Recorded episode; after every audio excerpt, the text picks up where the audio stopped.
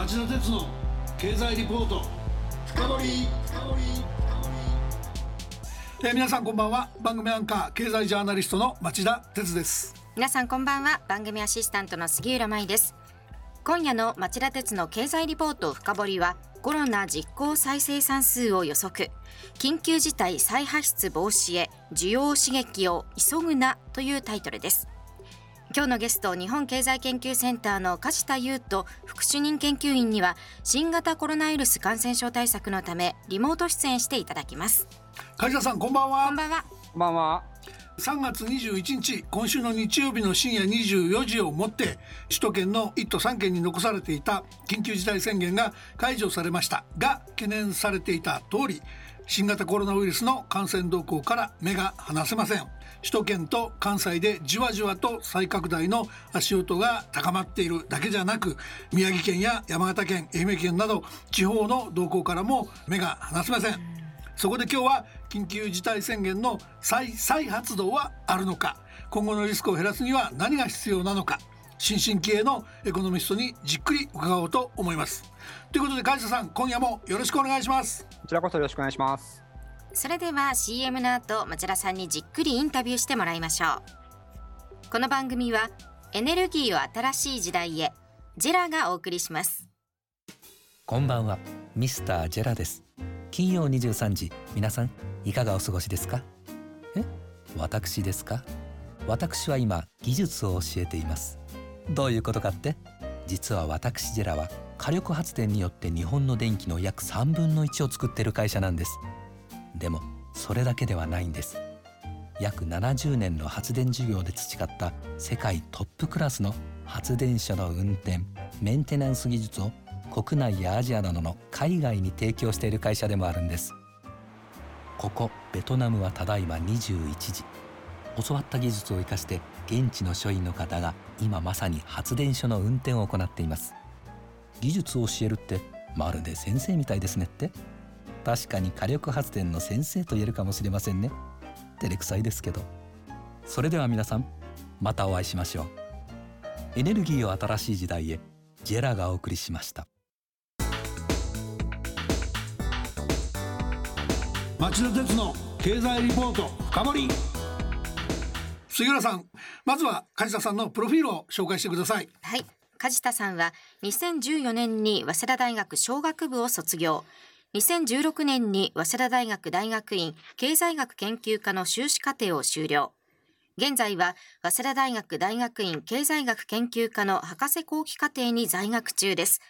その傍ら2019年1月には日本経済研究センターの研究員となり今年1月から同センターの副主任研究員に就かれた新進気鋭のエコノミストです。今日梶田さんに詳しく伺う経済レポートは先輩のエコノミストたちと梶田さんが協力して日本経済研究センター名で3月18日に公表したまん延防止措置の機動的活用を現状放置なら5月下旬に緊急事態宣言の恐れというものですまずは3度目の緊急事態宣言を5月下旬にも発出する必要に迫られかねないという分析について聞かせてくださいはい。我々が今回ですね、えーと公表したレポートではですね、4月以降に感染が再拡大した場合に、政府や地方自治体がどのような政策措置を講ずるべきかという問題を考察しています。具体的にはですね、政府の政策対応を3つのシナリオに分けて比較、検証しています。はいシナリオ1はですね、5月の中頃に緊急事態宣言が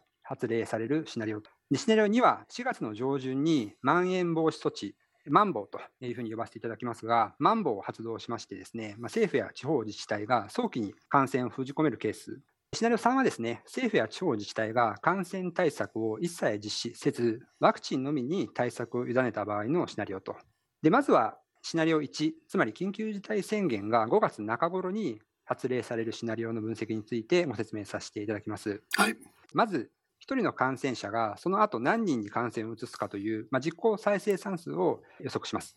分析の結果、4月以降に感染が再拡大するという結論が得られました。で実際にですね足元の状況を見てみますと、3月25日、つまり昨日の時点にですね全国の新規感染者数は1917人と、前週比で約28.1%増加しています。また、実効再生産数は昨日の時点で1.15にまで高まっています。これは年明けの1月11日とほぼ同水準まで逆戻りしているということを意味します。残念なことにですね、我々が得た結論に近い状況に現実が近づきあると。ご質問いただいたシナリオ1なんですけれども、政府や地方自治体の政策対応が後手後手に回り、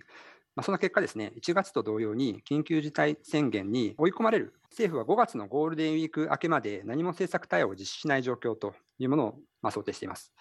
直感的なイメージはですね、昨年の年末年始ですね、感染が急拡大する中で、緊急事態宣言の発令を出し渋った状況に近いですね。なるほど。つまりシナリオ1は年末年始のような政策対応が再び実施されるということをまあ想定しています。このシナリオの場合ですね、5月の中頃には新規感染者数は1日あたり5000人から6000人にまで達することになります。1月にですね、2回目の緊急事態宣言を発出したときとほぼ同じ水準ですね。この感染の爆発的増加に伴いまして、政府は3回目の緊急事態宣言をま発令します。つまり全国的に強い封じ込め措置を取るわけですね。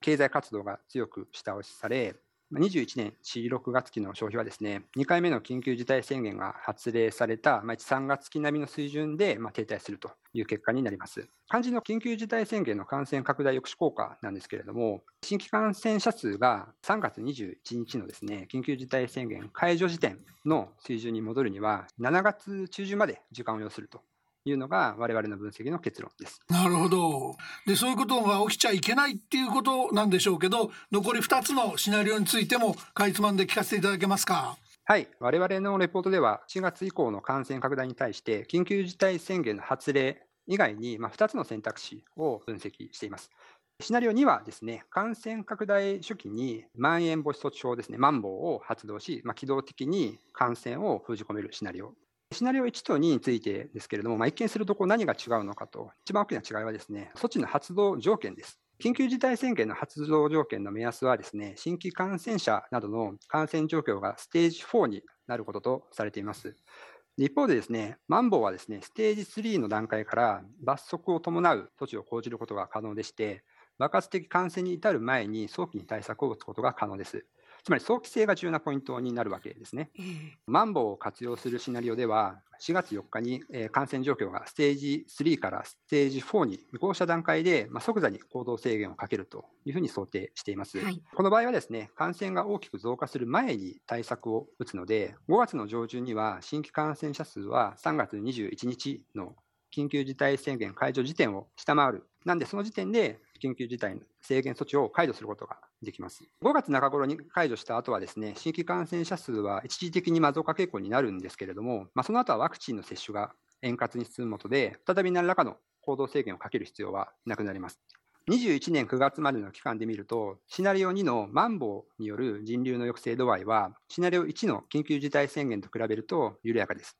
したがって、経済損失も緊急事態宣言が発令されるシナリオ1と比較すると、軽微で済むという結果になっていますね。なるほど。シナリオ3の方はどうなりますか？はい。シナリオ3は何もしない政策つまり感染対策を一切実施せず、ワクチンのみに対策を委ねるという、行動制限を一切かけないシナリオ3ではですね、まあ、人々は当然自由に移動しますので、消費は大きく改善します。その代償としてですね、新規感染者数は爆発的に増加することになります。どれぐらい増加するのかと、マンボウを活用するシナリオ2と比べて、死亡率が一定だというふうに仮定すると、約3倍もの死者を出すということをこれは意味します。なるほど。我々の分析の結論を要約しますと、ワクチンが普及するまでは、行動制限措置を早期に躊躇なく発動すべきということにつきます。うん、なるほど。当然、ワクチンが普及するまでは、GoTo トラベルや GoTo イートなどは再開すべきではありません。感染症が蔓延している経済において、まあ、これらは最悪の需要喚起政策だというふうに私は理解しています。なるほど。ところでですね、1都3県は今週日曜日の緊急事態宣言後も飲食店の営業の時短続けてますし宮城県仙台市では独自の緊急事態宣言を講じてますこれらの措置あるいは先ほど詳しく聞かせていただいた非常事態宣言と比べてどういう点でマンボウは違ってるんだとどういうマンボウの発動が大事なんだということを会社さんや日本経済研究センターでは見ておられるんでしょうか？現時点でですね、特定の地域に即した提案を守っているわけではありませんが、マンボウはですね、緊急事態宣言と比較するとですね、まあ、早期性と、まあ、局所性という2つの特性を持っています。なので、特定の地域の感染状況に即した形で、政策立案者がこの2つの特性をいかにフル活用できるかが今後の鍵を握っているというふうに言えると思います。なるほど。一方でですね、今日伺ったこの3つのシナリオからの分析に盲点っていうものはないんでしょうか。例えばそのシナリオ1にしろ2にしろ、緊急事態宣言解除後はワクチン接種が順調に進むだろうというのを所有のものとしているわけですがこの前提が崩れる懸念とかその場合のシナリオの変化はどう見ておけばよいですか？まさにご指摘いただいた通りですね、ワクチンに関する前提が崩れることが、我々のシナリオにとって最も大きな下振れリスクですね。今回の分析ではですね、ワクチンについて、まあ、2つの大きな前提を置いています。1つはワクチンの供給に遅れがないこと。で2つ目は、ウイルスの変異株に対してワクチンの有効性が損なわれないと。で、1つ目のワクチン供給の遅れについてなんですけれども、まあ、当然ワクチンの調達が遅れればですね、まあ、感染者数の増加や、まあ、経済損失は今回試算したシナリオよりも悪い結果になります。オリンピックが開催できなくなるリスクが顕在化する可能性も高まる。実際に足元では EU がワクチンの他国地域への供給制限に動き始めています。このワクチン供給の遅れはですね、足元で最も警戒すべきリスクだと思いますね。海田さん、確かにそこはあのイギリスと EU の対立激化して、ワクチンナショナリズムと言われてます。非常に気になるところですよね。そうですね。他にもありますか？で、はい。えっと、2つ目はですね、変異株に対してワクチンの有効性が損なわれないという想定です。で、この想定に対してはですね、2つのリスクシナリオが考えられると思います。1つはですね、既存のワクチンの有効性が減衰して改良が必要になるパターンです。でこちらはですね、まあ、シミュレーション上は先ほど申し上げたワクチン供給の遅れと同じ扱いになります。で2つ目のリスクシナリオはですね、より深刻なんですけれども、ウイルスが変異を繰り返して、ワクチンの改良が繰り返し必要になるパターンです。でこの場合、ウイルスは医療供給体制の抜本的な改善がない限り、中長期的に経済に悪影響を及ぼし続けます。考えうる、まあ、景気シナリオの中でも最悪の下振れリスクというふうに言えると思いますね。さらにですね、ワクチン以外のリスクを挙げますと、マンボウが行動制限措置として有効に作用しなくなる可能性も、まあ、リスクとして考えられるのではないかなと。より具体的にはですね、最近では、まあ、大手外食チェーンが、まあ、東京都を提訴した件が、まあ、記憶に新しいかというふうに思いますけれども、はい、彼らの主張も最もで、飲食業のですね、零細企業はまあ協力金で時短営業の費用をまあ賄うことは十分に可能なんですけれども、中堅からまあ大企業ですね、でこういうところにとってはですね、協力金の金額があまりに不十分だというのは、まあ、納得感のある言い分かなというふうに思います。で、こういった状況の中でですね、まあ、罰則付きの時短命令が、まあ、マンボウをもとにですね、実施したとしても、まあ、業者がそれに応じなくて、まあ、感染状況が改善しないという可能性はあるのかなというふうに思っています。確かにもっともなご指摘ですよね。先ほど申し上げました通り、ウイルスの変異次第ではですね、ワクチンが有効に機能しなくてですね、2021年内にですね、感染が収束するとはま限らないわけですよね。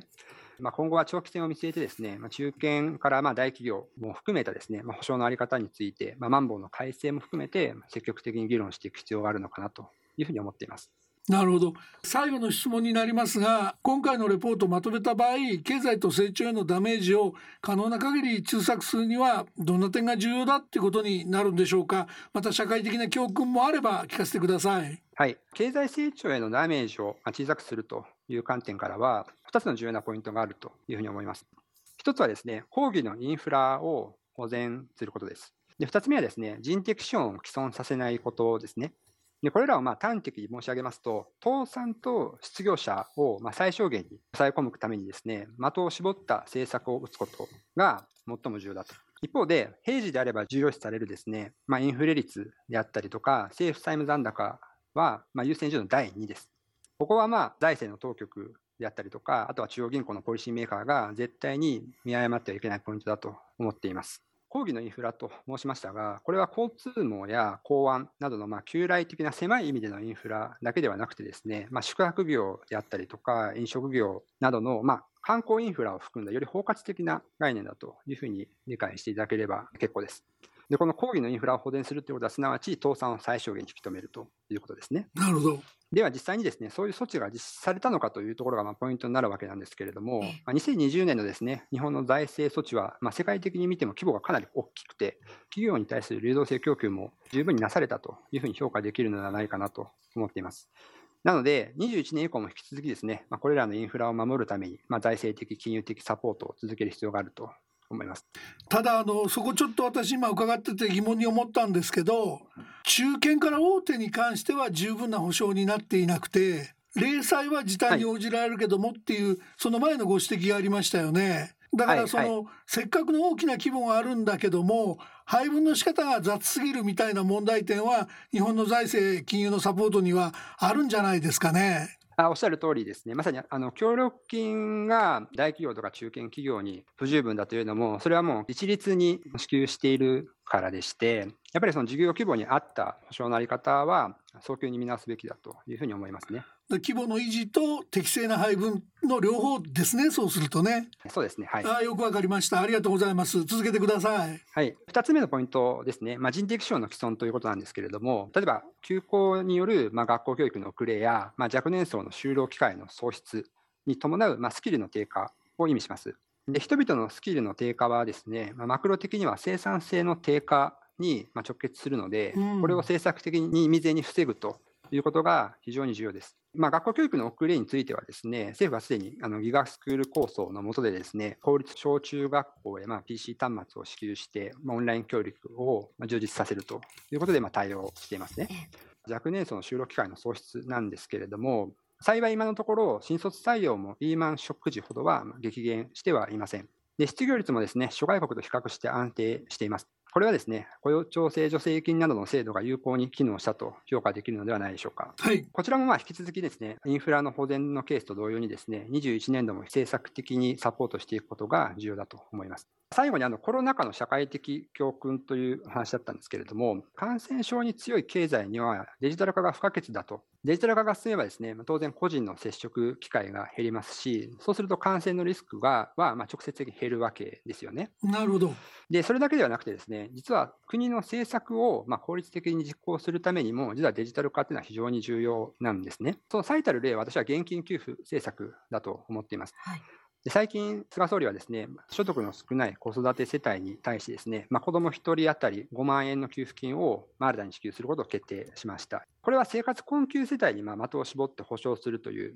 政策だというふうに思うんですけれども、これは私の目には苦肉の策に移りました。つまり、最も望ましい政策は、国民すべての所得状況をきちんと補足して、所得を保障する対象をさらにきめ細かく特定して、ピンポイントに保障すること。しかしですね、現在の日本の統計ではですね、個人レベルの所得を属性ごとに特定する、まあ、精度の高い、まあ、整理されたデータというのは実は存在しないんですね。なので、今後はですね、公的部門のデジタル化を推進して、より細かなビッグデータを収集して分析し、政策に実行する、まあ、一連のプロセスをですね迅速に整備していく必要があるというふうに思っています。なるほど。梶田さん今日は大変貴重なお話を聞かせていただきありがとうございました。ありがとうございました。まだまだ新型コロナウイルス感染症の行方は目が離せないんでこれからもぜひ折に触れてお話を聞かせてください。わかりました。よろしくお願いします。さてリスナーの皆さんはどうお感じになられたでしょうか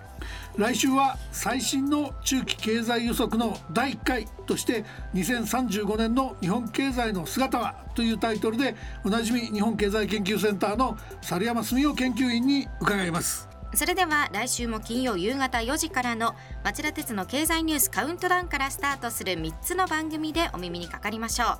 う。それでは皆さんまた来週。この番組はエネルギーを新しい時代へジェラがお送りしました。